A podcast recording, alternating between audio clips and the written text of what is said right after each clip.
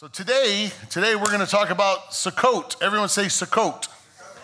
That's a nice Hebrew word. It is the feast of shelters, or sometimes you hear it called the feast of, uh, of tents, or the feast of tabernacles, or the feast of ingathering, the feast of harvest. That's another another word for it. So, uh, but it, but it's in Hebrew. It was Sukkot. Uh, so before we go on. Oh, here's my clicker. Before, while I get my clicker, I want to wish everybody a Merry Christmas. We're gonna we're gonna figure out what camping and Christmas. If you saw the video I put out yesterday, what does camping and Christmas have to do with each other? It's got a whole lot more to do with each other than what you what you thought. Say, man, we still got we got to get through Halloween and Thanksgiving before we get to Christmas. No, we're gonna celebrate Christmas even now, even this coming week. We can celebrate Christmas. Uh, Sukkot Sukkot. Uh, it was the fall feast. Now, there were multiple feasts. Uh, if you remember, we studied about two of them this last spring. Before the, the, before the children of Israel went into the promised land, there were three feasts that they were told every year you have to acknowledge these feasts, okay? So we got a lot of information today, but we're to go through it really quick kind of, kind of a fast blitz on it, but, but I, I know you guys are going to be able to get this steak. This isn't just milk, this is some good steak, okay, in the Word. Y'all ready for some steak? Some good, good old red meat in the Word, okay? Uh, what's that? All right, here we go. We got the grill fired up. We're gonna go, we're gonna do this. Um, if you remember last spring, we talked about two feasts. The first one started at Passover and then lasts for the whole week. That's the Feast of Unleavened Bread. And we learned how it was very symbolic of uh, the, the death. Uh, Passover was, was about the death, the, the Lamb of God. And Jesus was the Lamb of God. Everything about the Passover meal that they had to learn, that they had to do every single year, was really to point them toward Christ. So that when Jesus finally gave his life for everyone, the, the, the Jews that were ready to believe went, ah, that's what we've been doing all these years. That's what it's about. We learned about the Feast of Unleavened Bread, which celebrated the barley harvest. It was the beginning of the harvest season. And, and we talked about what the unleavened bread represented, all that stuff. But all of it was pointing to Jesus and what he was going to be doing in the earth. And then 50 days after Passover, we have Shavuot, the feast of Shavuot, which was the beginning of the wheat harvest, which symbolized multiple things. Number one, 50 days after the very first Passover. Remember, the first Passover took place when they were in Egypt. And it was when God was saying, hey, I'm, I'm going to let the death angel pass over you, and we're going to apply the blood of the lamb to your doorpost. But it also is symbolic of the fact that I'm about to set you free. You're getting out of Egypt. There's going to be a jailbreak. Come on, get ready. Right? Uh, we're skimming over this, but just to kind of refresh your memory, 50 days after that, they, the, the rabbis teach that, that the law of God was given uh, at, at Sinai, at Mount Sinai, that God gave Moses the law, right? So God established the law and established a legal form of his covenant with Israel 50 days later. And then, it, then to commemorate that, Moses was commanded at that appointed time that they were to uh, uh, celebrate the wheat harvest when they got into the promised land 50 days after Passover. That 50, by the time the Greeks kind of took over the world and everyone was speaking Greek as the common language, that uh, uh, Shavuot became what was known as Pentecost, which means 50 days, which turns out 50 days after Passover, or when Christ hung on the cross, 50 days later, is when the day of Pentecost took place and the, and the Holy Spirit was poured out upon all flesh at that time. Those that, that would begin to believe all of a sudden the Holy Spirit, they had, and they had an encounter. You remember, we taught about the, the encounter in the upper room was very similar to the encounter that they had at Mount Sinai, so that all those in the upper room would realize this, this is a Sinai moment. This is a Mount Sinai moment, and, not, and God is now putting his law in our hearts via the Holy Spirit, right? So all of these feasts were to point to what Christ would do in the earth. He's the baptizer of the Holy Spirit, right? John baptized with water, but he said, but hey, Jesus is going to baptize you with the Holy Spirit and with fire. So, so all of this was pointing to Jesus. So then we have in the fall, Moses tells them you have to celebrate Sukkot, which is also the fall harvest, grains and grapes and all that good stuff that they would celebrate in the fall. So let's let's check this out. The, and it was called the Feast of Shelters or Sukkot. Okay, Leviticus chapter 23, starting with verse 39. Remember that this seven day festival to the Lord, the festival of shelters, begins on the 15th day of the appointed month. Everyone say the appointed month. Okay, anytime that you hear in Hebrew, in ancient Hebrew, they would say the appointed month or the appointed time, it always pointed to one of the feasts, one of the festivals, one of the three festivals Passover, Feast of Unleavened Bread, Shavuot or Pentecost, or Sukkot, which would be uh, the Feast of Tents, the Feast of Shelters, okay? So at the appointed month, after you have harvested all the produce of the land, the first and the eighth day of the festival will be days of complete rest. So this is this was interesting because this time they said you're going to start this festival on a Sabbath, which would be a Saturday, and it's not going to go up until that Friday like normal, but we're going to count the next Saturday, the eighth day, and that's important. The eighth day, the following Sabbath, we're going to lump in. That's still going to be part of Sukkot. Okay. So the first day and the eighth day of the festival will be days of complete rest. On the first day, Gather branches from the magnificent trees, palm fronds, boughs from leafy trees, and willows that grow by the streams. Then celebrate with joy before the Lord your God seven days. You must observe this festival to the Lord for seven days every year. This is a permanent law for you, and it must be observed in the appointed month from generation to generation. So he's saying, Look, you got to do this right? We're going to wave a lot of we're going to wave a lot of branches. We're going to celebrate with joy. We're going to eat a lot of fruit. And he, and he says, for seven days, this, check this out. For seven days, you must live outside in little shelters. So you're going to go camping, okay? You're you're going to put a shelter up out in your backyard for seven days. All native born Israelites must live in shelters. This will remind each new generation of Israelites that I made their ancestors live in shelters when I rescued them from the land of Egypt. I am the Lord your God. So Sukkot would take place in the fall on the 15th month, uh, the 15th day of the appointed month, okay? Usually, according to our calendar, it's going to fall somewhere in September or October, just depends, okay? So he said, What you're going to do is you're going to get a bunch of branches from all these, the magnificent trees is what they called it, and you're going to be waving those branches a lot. You're going to celebrate with joy.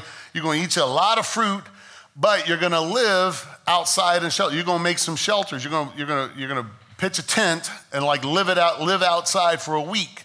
And it's to remind you that when I delivered, when I delivered my people out of bondage, out of Egypt, now if you want to apply that in today's vernacular for the sake of the church, Egypt is always symbolic of the world. God saves you from the world, delivers you into the promised land, which is would be the church body. I don't mean the church like this building. I mean we are the church. You join this family, this promised land, right? So, so when he delivers you, during that time period before you before you got into the promised land he said you i sustained you and you lived in tents. Not only did you live in these shelters or booths or tents whatever translation you want to use or tabernacles he said i tabernacled right in the middle of you. You remember they took the ark of the covenant and Moses had, God gave Moses specific instructions on how to build a tabernacle in the middle of this tent, or this tent city, a mobile tent city. And so the Ark of the Covenant, which represented the presence and glory of God on earth, was in a tent of its own right in the midst of everybody else's tent. And he said, I want you to remember that. I don't want you to ever forget that, that I provide it for you. Matter of fact, he said, I want you to do it with joy. I want you to be happy about it. And this is what's great about Sukkot in Deuteronomy chapter 1, Moses is, they're about to enter the promised land. Moses knew he was about to be taken away because he wasn't going to be able to enter the promised land. So he's giving them a review. Don't forget to do this. Don't forget to do that. And you remember God said to do this? Well, he's going through all these feasts and he says, You must observe the festival of shelters for seven days at the end of the harvest season, after the grain has been threshed and the grapes have been pressed. This festival will be a happy time of celebrating. He said, Don't, don't be in a bad mood when you do this. Get happy about it. Be joyful. And he says, This festival is going to be a happy time celebrating with your sons and with your daughters. It's going to be a family affair. But look, everybody gets to participate male and female servants, and the Levites, foreigners, orphans, and widows. In other words, orphan and widows always represented those who, who couldn't support themselves in society. So, so, from the greatest to the least, everybody gets to celebrate Sukkot. Everybody gets to be happy. Everybody gets to eat. Everybody gets to wave tree branches and just this Nobody gets left out at Sukkot. And it's important. You got to celebrate it every single year, Moses said. It's the law of God. So, he goes on, for seven days you must celebrate this festival to honor the Lord your God at the place he chooses, for it is he who blesses you with bountiful harvests and gives you success in all your work. This festival will be a time of great joy for all. So celebrate it and be happy about it because God is the one that's provided. Hey, that's a pretty good, pretty good celebration. You know what? You know why God is such an awesome God? One of the reasons? Because when he said to celebrate what he has done for you, three, heart, three times he said, you got to celebrate some stuff. And it was always around feasts, always around food, which means God likes to eat. and he likes his people to eat. That's my kind of God. Right? So here's just a little representation of what, what they're talking about. There's the tabernacle in the middle, uh, the altar of incense, all that good stuff. Right in the middle of that big old uh, tent would be the Holy of Holies and, and the Ark of the Covenant. And all the tribes would camp round about. And this, this is just an artist's uh, interpretation of what their, their tents or their, tab- their shelters or their booths would have been like. Now, there's a lot of uh, modern day Jews that are starting to rediscover uh, Sukkot. And so they're kind of exploring some of their roots and what they will do. Uh, sometimes, if, if, you are friends with a Jewish family, they, they may actually do this where they'll actually set out, set up almost, um, they'll, they'll, they'll take um, wood or whatever, and they'll just set up kind of a makeshift porch or patio, maybe out of lattice work, and put a lot of nice plants and greenery around it. And then they'll go out and they'll have their dinners out, outside on their porch up under this, this little booth that they set up, and they'll talk about uh, this part of their history. Uh, so, how does it apply to us? Because everything in the Old Testament is a foreshadowing and, and, and uh, is a principle that we can apply within our daily walks. How is it that we can celebrate Sukkot? How is it that we can celebrate the Feast of Shelters. Does that mean that we need to get out and camp in our backyard? You can if you want to. Uh, I'm not really fond of sleeping on the ground personally, but hey, there's some of y'all are big campers, and that's all well and good. Check this out. It was really important to them. The prophet Hosea said this. He, he prophesied this. He said, But I am the Lord your God who rescued you from slavery in Egypt, and I will make you live in tents again as you do each year at the festival of shelters. Man, that was important. He's like, hey, God said, hey, I'm going to cause you to do this again, to depend on me, to live in tents. This is really interesting. How in the world is God going to do it? How is it that we can celebrate the Feast of Shelters? And how does that prophecy, if you go back and read the old prophets, the, the thing about prophecy, it's multiple layered. You can, you can read even the prophecies about Jesus they, uh, when, when the prophets of the Old Testament spoke them out or wrote them out, they applied to situations that were going on in that day.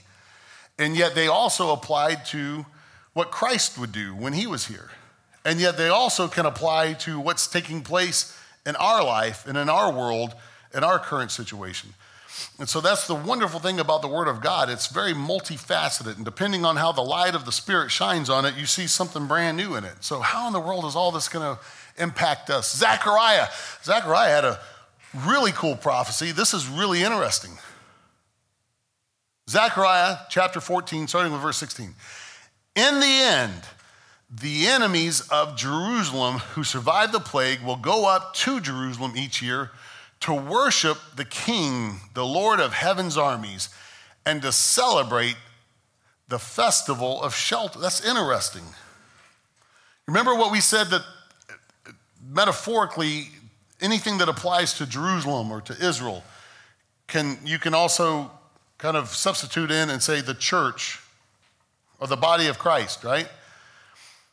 So, in the end, the enemies of the church who survived the plagues, those who have lashed out, those who've tried to attack the people of God, those who have stood, look at this, even the enemies who have survived some kind of a curse will go to, will get with the church, will get with the people of God each year to worship the King and the Lord of Heaven's army and to celebrate the festival, the Feast of Shelters. How, how is it that we can celebrate the Feast of Shelters? What, is that, how, what does that look like? What can we do for the Feast of Shelters? Any nation in the world that refuses to come to, uh, to the body of Christ to worship the King, the Lord of Heaven's armies, will have no rain. If the people of Egypt, Egypt representing the world, if the people of the world refuse to attend the festival, the what? If the people refuse to take part in this festival of shelters, the Lord will punish them with the same plague that he sends on the other nations who refuse to go. Egypt or the world and other nations will all be punished if they don't go to the celebration of festival. There's something about the fest- festival, the celebration of tents, of shelters, of tabernacles. Sukkot. How is it? It's important. How is it? What is it about Sukkot? Sukkot was really important. You remember King, 1 Kings chapter 8, you remember King Solomon he wanted to build a temple to God. He said, I don't want, you know, David, his dad, started. He said, you know, I got you in a, the, the, the Ark of the Covenant, the, the, the glory of God sat in the middle of a tent out in Shiloh. And David's like, I'm in a castle, I'm in this wonderful palace. And how is it that you're out in this tent? And God said, Well, you can't build me a temple. You got too much blood on your hands. I'll let your son do it. So Solomon, the wisest man ever to walk the earth, probably one of the most wealthiest men ever to walk the earth, built the grandest temple. The Bible said no other place. People would come from all over the world, rulers and kings and princes and queens would show up and say, no other God has a temple like this. It was a glorious, beautiful temple that sat on the Temple Mount, right there in, in, in uh, Israel, old Israel, or old Jerusalem. And uh, those of you who have gone to Jerusalem or to Israel, have, you no doubt have gone up on the Temple Mount. And uh, you remember, and he, you remember the, the, the, the dedication of the temple, he sacrificed, I mean, they sacrificed animals like crazy to God. Tons of sacrifices, tons of sacrifices. You know, just to dedicate. Why? Because he wanted to give God a permanent tabernacle. God had tabernacled, it means to dwell or to live with, in a tent all those years. He said, Well, I want to I want to put the Ark of the Covenant, your presence, in a permanent house. Look at this, God. I have built you a permanent house, and it ain't like any other house on the planet. And well, when did he do it? Check this out. 1 Kings chapter 8, verse 2. So all the men of Israel assembled before King Solomon at the annual festival of shelters at Sukkot, which is held in early autumn in the month of Ethanim. Okay? So he did it specifically at the Feast of Tabernacles or Feast of Shelters because he said he was saying, God, I'm, I built you a permanent shelter. Now you don't have to hang out in a tent anymore. We've all got permanent homes that you've given us. Now you can. Well, we know that that wasn't a permanent shelter. Matter of fact, if you go to the Temple Mount now, at the very spot that they believe was the where the Holy of Holy was in the uh, temple of, that Solomon built, there's now a big giant Muslim mosque sitting there, and that's the Dome of the Rock. You know, you see it in pictures of old Jerusalem, and it's Palestinian occupied up there. So you got to kind of go through security, and you can walk around the Temple Mount. That would have been the grounds that this temple was on. Ain't no sign of that temple up there anymore. It was destroyed. And Jesus prophesied that. He said, he said, this temple's going to be destroyed. And they said, what? His disciples like, how can this temple be destroyed? Then he starts talking about himself. He said, you're going to destroy this temple, and in three days, it'll be resurrected again. It'll be put back together. And of course, they didn't understand. They thought, well, how can this, this took years to build. How can you rebuild this in three years, or three days? They didn't understand. But Sukkot, what is it about Sukkot? How can, how are we and how is the world supposed to celebrate the festival of shelters? And what does it mean? You know, it's, it's, we're supposed to go live in tents. Where, how, how is this, how is this going to work? Okay? Now, this is where we're, we're going to kind of go blitzkrieg, and you can go back and reference it if you want. Let me, uh, let me kind of explain some things to you. Let's jump back to John the Baptist. Everyone remember John the Baptist? Okay? Who was his parents? Zacharias and Elizabeth. And if you remember, Zacharias and Elizabeth, according to Luke chapter 1, uh, Zacharias was part of the priesthood and he, they had drawn lots. He actually got the, the chance of a lifetime to go up and burn incense and serve the people in the temple, right? So, as he's doing that, he has an angelic visitation. Him and his wife were not able to have children. They had been waiting a long time. They were up in age, and they pretty much just resigned themselves to we can no longer have children. Who does that sound like from the Old Testament? Abraham and Sarah. Oh, see this, see the, the, this is really cool. When God decides to start doing something new, he starts pulling examples from the Old Testament. So the angel shows up, tells Zachariah, says, Hey, your wife Elizabeth is going to have a son. You're going to call his name John. Well, you remember when, when the angel of the Lord showed up to Abraham, he said, Your wife Sarah is going to have a baby. They both responded the same way. They said, have you seen our wives? They're pretty old. And God said, no, I'm telling you, He told Abraham, the father of our faith, He said, No, your wife's, I'm telling you, your wife is going to have a baby. And Abraham finally said, You know what? I don't care what my eyes see, I'm going to believe the word of God. So, yes, I believe my wife's going to have a baby because that's what God said. That's, that's faith. That's faith in a nutshell, right there. That's how we're supposed to have faith like Abraham. That, that even though what we see with our natural eye may say one thing, but if God said it, I believe it, period. That settles it. I don't just believe in God, I believe God. Now you got Zechariah.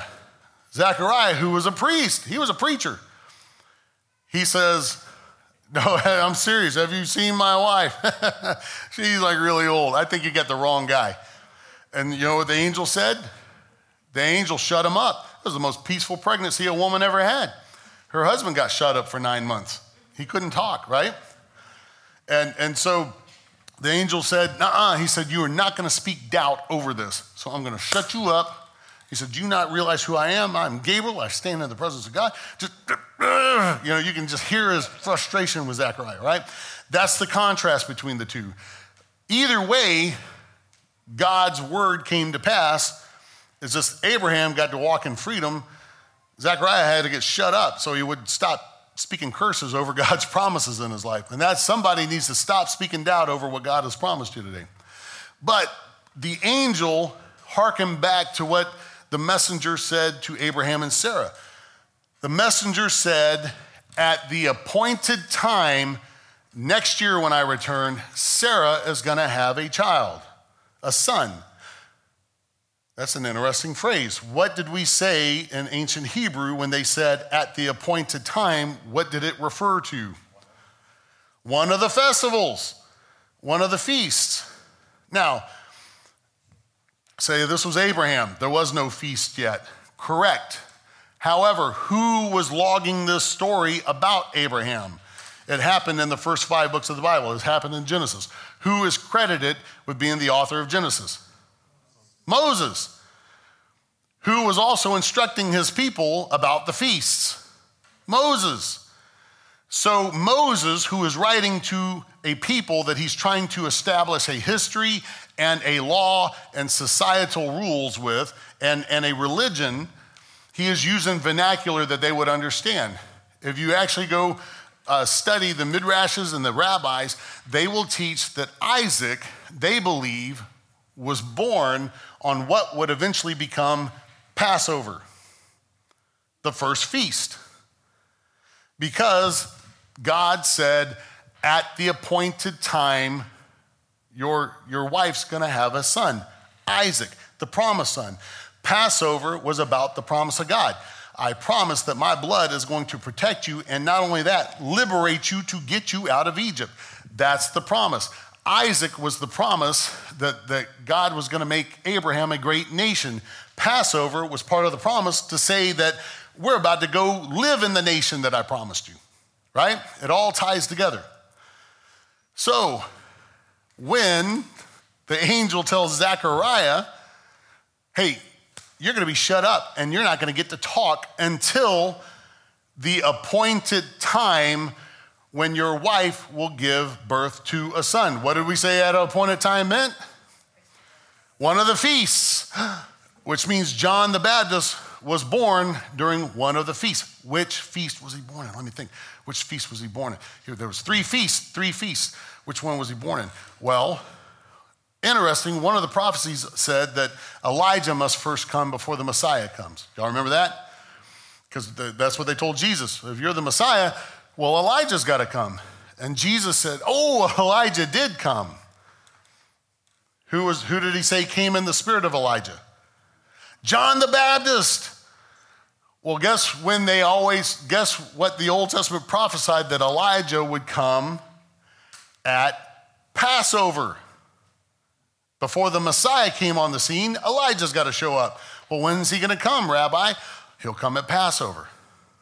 Why? Because that's the first feast that celebrates the deliverance of God's people. So Elijah must come at Passover. John the Baptist came in the spirit of Elijah. The angel said that he would be born at the appointed time, which lends itself for you to believe, possibly, that he was born at Passover. Pretty cool, huh? How this thread runs all throughout the Word of God. What does that have to do with the Feast of Shelters? Well, not a whole lot at this moment. However, however, John had a cousin that was conceived about six months after him, who was Jesus, the Immaculate Conception. About six months after, according to Luke chapter 1, we understand that Mary was, you know, it was about six months, that Elizabeth was about six months pregnant when Mary got out of town to go visit Elizabeth. Why would she get out of town? Because she wasn't married yet, and all of a sudden she's pregnant. And Joseph, who was a just man, didn't want to like divorce her or anything. You know, they, they were betrothed to each other. So it's you know what? Hey, go see your cousin. So she goes and sees her cousin. Now, Mary didn't have a Twitter account at the time. She didn't have Snapchat. She didn't have Facebook. So she couldn't like sit there and put self, ooh, baby bump, you know, all that type of stuff. She couldn't do any type of selfie. So she shows up, ain't nobody knows nothing about nothing except for her and Joseph, probably. Because it's like, man, this angel showed up. Everyone's going to think we're crazy. And everyone's going to think that we jumped the gun and, and like started doing stuff before we got married. And we can't do it. And so, all right, go see, your, go see Elizabeth. They're out in the country. So she shows up. Elizabeth automatically says, Woo, the mother of my Lord has come to visit me. The Holy Spirit came on and she realized, she prophesied, she realized, and, and her baby, John, six months old in the womb, you know, jumped for the first time. So, John, Mary most likely was part of you know, the, the crowd of family when John was circumcised, right? And, and they said, hey, his name is John. He ain't to be named Zechariah Jr., his name is John. So, so Mary most likely was about three months old, roughly. Now, six months from Passover is another feast, which is an appointed time, which is Sukkot, the feast of shelters. So it is highly likely that Christ was born September, Octoberish at Sukkot, the Feast of Shelters, which would explain one reason why Mary and Joseph decided to come back up to Bethlehem for the sake of uh, the, the um, census. Thank you, the census that the Romans had ordered. Number one, that's kind of where their family's from. And then number two, they're probably on their way caravanning to Jerusalem to celebrate the Feast of Shelters. It would also explain why there wasn't any room in any of the hotels anymore. Why? Because everybody's starting to head back up to Jerusalem to celebrate the Feast of shelters. Would also explain one reason why the shepherds would have their sheep out in the fields and not put back up in pens and stables in the cave network that's there underneath Bethlehem because they're letting people stay in there. So, hey, we'll just keep the sheep out here because, man, everybody's coming back in for the Feast of Shelters. Interesting. Merry Christmas, everyone. Say, well, I thought it was December 25th. Well, all that took place about 400 years after the fact, after Christ, when uh, Constantine federalized uh, Christianity. And that's a whole other subject. I mean, think about it. Think about even our government. Could you imagine our government federalizing? So we're all going to be Baptist. And, and the Baptist church is going to be ran by the government. You don't think there's going to be dirty pool going on in the Baptist church at that point, right? So yeah, you can imagine what the Romans were doing. Uh, so, with that, with that, very possibly and probable, I would like to suggest that Christ was born at the feast of Sukkot, okay, the feast of shelters. Interesting because John chapter 1, Amplified Version, with its translation, says this The word Christ became flesh human, incarnate, and tabernacled, fixed his tent of flesh, lived a while amongst us. The word put on a tent of flesh. Why? Because it's the coat. You got to go live in a tent. He was born in Bethlehem. In Hebrew, Bethlehem means house of bread. Isn't that awesome? Because Jesus said, I am the bread of life. I am the manna that fell from heaven. Unless you eat my flesh, drink my blood, you can't have any part of me. We have to consume him. Matter of fact, when he was born, what did they put him in? A food trough. Woo! Isn't that wild? Do you know what Bethlehem means in Arabic? I didn't know this till I started going over that. I started taking groups over there. One of these days, we're going to do a gathering church trip to the Holy Lands, I'm telling you. It's powerful. It's powerful. It's better than any flannel board representative of Sunday school. You remember that flannel board in Sunday school? I used to be fascinated with that. This is like awesome field trip. Uh, the, the Palestinians occupy Bethlehem, but they have great respect for uh, the Church of the Nativity and all that stuff. Uh, uh first of all, because they, they you know, the, the Muslims do believe that Jesus was a great prophet. Second of all, it brings them a whole lot of money. So, you know, it's, so they, they take really good care of Bethlehem. Uh, but in Arabic, Hebrew, Bethlehem means house of bread. Arabic, Bethlehem means house of flesh. Isn't that awesome? The word became flesh. God incarnate in flesh. A tent of flesh. Matter of fact, Jesus, uh, when, when Jesus stood up and said, If any man thirst, let him come unto me, and I will give him drink. And he who drinks from me will never thirst again. And out of their bellies shall flow, innermost bellies, or innermost beings shall flow rivers of living water. This spake he of the Holy Spirit. When Jesus stood up, he basically was decreeing himself to be the Messiah in the midst of a very spiritually barren and dry place. You know, God hadn't spoken to his people in almost 300 years. The glory of God had been gone. They're still going through the rituals at the temple, but there's no glory. And people were so spiritually thirsty. And he stands up.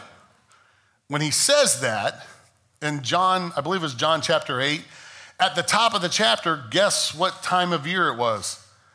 Sukkot the festival of shelters. And they said on the last day, the eighth day, you remember it went from Sabbath to Sabbath? said on the most important day, he stands up and he says that. He almost decrees to everyone that he's the Messiah. Come to me, come to me, come to me. You've been celebrating me all year long. What do you mean? Matter of fact, after Jesus was born, if he was born at the Feast of Shelters, it's really interesting because Luke chapter 2 says, on the eighth day, he was circumcised. And this was the fulfillment of the law in Leviticus that said every firstborn son has to be consecrated to the Lord, and on the eighth day you will circumcise him. Why did God tell Moses that? Because God knew all those years later in Bethlehem, during the Feast of Shelters, on the eighth day, his son would be taken to be circumcised and to be decreed with the angel, the name that the angel gave Joseph. And this way, Christ could begin to fulfill the law. What a powerful God. What a crazy God. That for generation upon generation, he would have a society of people practice feasts and, and, and practice remembering things so that when his Savior would show up on the scene, those who were ready to believe would go, That's what we've been doing all this time. The Feast of Shelters, the Feast of Tents, was to celebrate that God tabernacled in a tent of skin. It was badger skin that the Holy of Holies and, and the, the Ark of the Covenant was part of. God tabernacled while everybody else was in their tent, God was in a tent with them. Christ shows up in a tent of flesh. The glory of God, the glory of the only begotten, the Bible says. Look what Paul says about us, because how is it that we're supposed to celebrate the Feast of Shelters? Feast of Shelters said that everybody's supposed to celebrate the Feast of Shelters. And that's the wonderful thing about the Feast of Shelters. Nobody has to get left out. Look at this. Paul talks about our own bodies. 1 Corinthians chapter 5. For we know that if the tent, which is our earthly home, you're living in a tent right now. If it's destroyed or dissolved, we have from God a building, a house not made with hands, eternal in the heavens. In other words, all your loved ones who were believers that have already crossed over, there's no such thing as death. Y'all realize that, right? When you're a believer, you, you don't really die, you just cross over. You're just not here anymore. You're wherever there is, you know? But you're still, your loved ones are still very much alive. They just don't have this tent anymore. They're in the presence of God. They got some kind of other heavenly body, it says that God's prepared for them, right? So we are now shelters. Where does the glory of God dwell now? In us via the Holy Spirit. You remember Pentecost? God put his spirit right inside of us. So if you believe in Christ, he puts his spirit, he baptizes you, he immerses you in his spirit. Now you get to walk around as a tent holding. So you are the fe- you get to celebrate the feast of shelters every single day because the glory of God and the provision of God is right there in your tent. You are a walking ambassador of Christ and the glory of God. And we were commanded to be joyful. And we were commanded to celebrate with everybody. Nobody gets left out of the Feast of Shelters. The Feast of Shelters was about Jesus all along. And I love this. We're going to close with this Revelation chapter 21. Now, everyone thinks of the book of Revelation as, ooh, apocalyptic, futuristic, crazy stuff, scary stuff. Now, are things going to unfold the way that the LaHaye's wrote about it in their Left Behind book? I don't know. Maybe, maybe not. I don't know. Woo. I wouldn't mind getting some of those royalties off that book, though. Man, I ain't hating on them. Praise God for anyone who gets blessed. But now, the word apocalypse. Everyone say apocalypse. You know what the word apocalypse means? It means the revealing. So, like when someone uses the term, ah, zombie apocalypse, all you're saying is the revealing of the zombies. You know, COVID apocalypse. Well, the revealing of COVID. Well, open up your Bibles and look at the book of Revelation. It's the revelation of Jesus Christ. You know, now we shorten it. We say, hey, turn to the book of Revelation. If you open, but if you open up your book, the manuscript says the revelation of Jesus Christ or the apocalypse of Jesus Christ. Ooh, that sounds scary and nuclear. No, it just means the revealing of Jesus Christ. So, the book of Revelation, with all its symbolism and all its metaphors and craziness, really is supposed to reveal Christ. Not only what he will do in a future time, but how he wants to operate in the church right here and now. It's to reveal Jesus to us, right? So we'll preach about the scripture as if it's in the sweet by and by, but Christ is the same yesterday, today, and forever. Well, I need to pull the scripture into my nasty now and now. Forget about the sweet by and by. I'll get there one day. But hey, I need some of this right now. And, and look what it's, it's referring to this whole spirit of the Feast of Tents, the Feast of Shelters. I heard a loud shout from the throne. Well, who's sitting on the throne?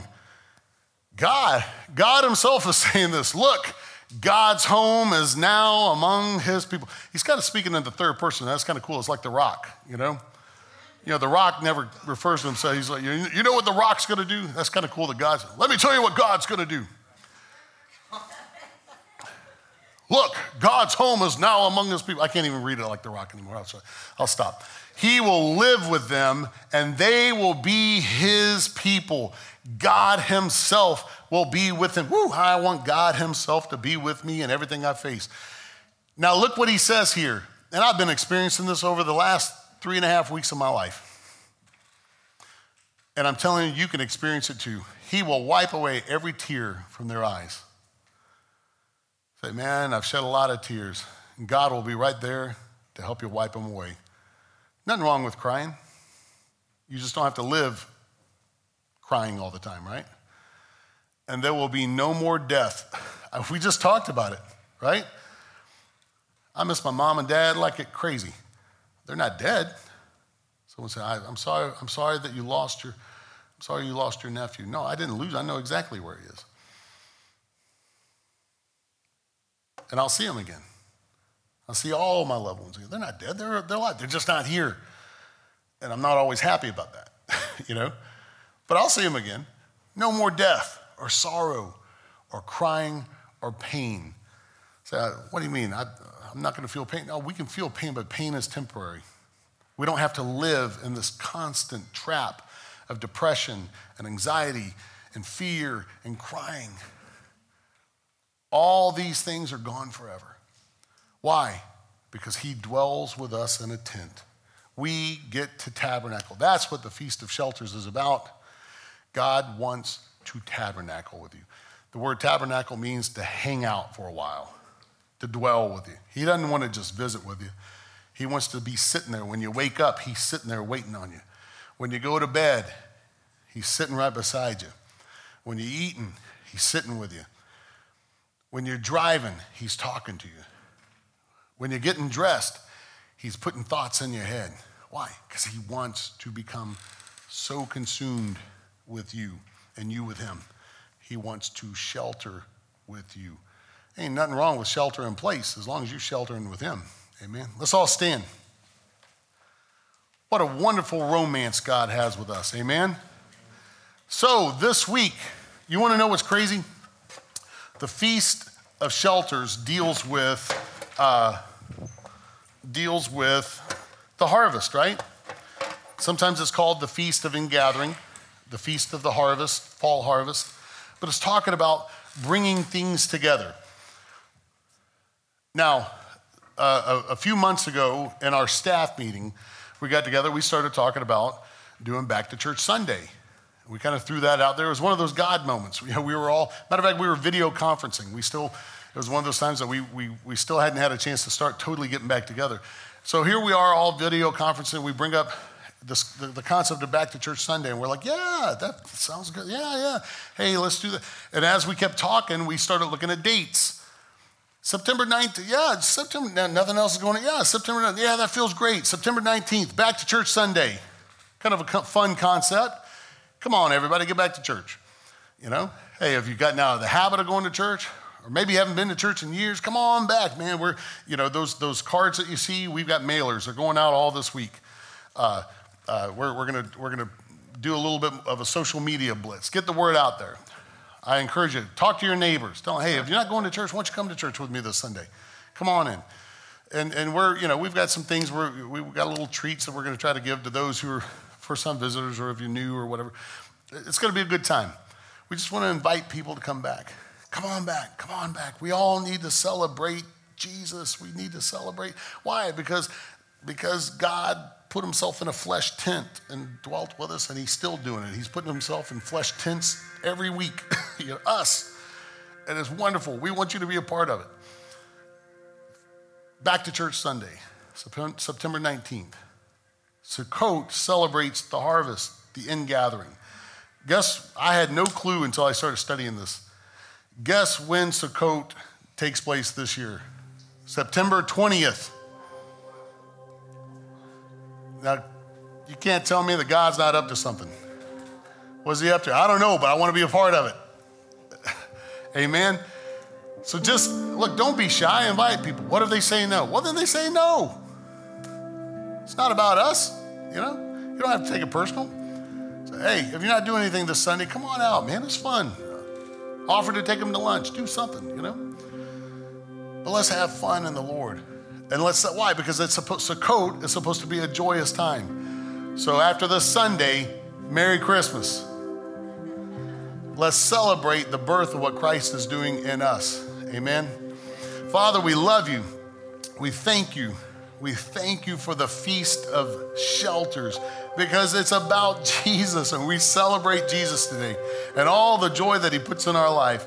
Lord, I pray that everyone under the sound of my voice, whether they're watching via the stream or whether they're sitting in this room, will make you the Lord of their life. I know we got people here that have believed in you, and I thank you for that. I thank you for their salvation, but not everyone has truly made you Lord of their life. To where you infiltrate every area of our life and you dictate everything. So, Jesus, I pray that you become Lord today, not just our Savior, but our true Lord and our true King. We fully submit to you today. We give you our life. Live in us, move in this tent, and help us radiate your love and your truth and your word to everyone we meet this week. Blow our minds with your goodness and your love. Take our breath away, Lord. Romance us and pull us closer to you. We praise you in Jesus' name. Amen. Can we worship one last time together as a family? He's going to take our breath away today. Amen.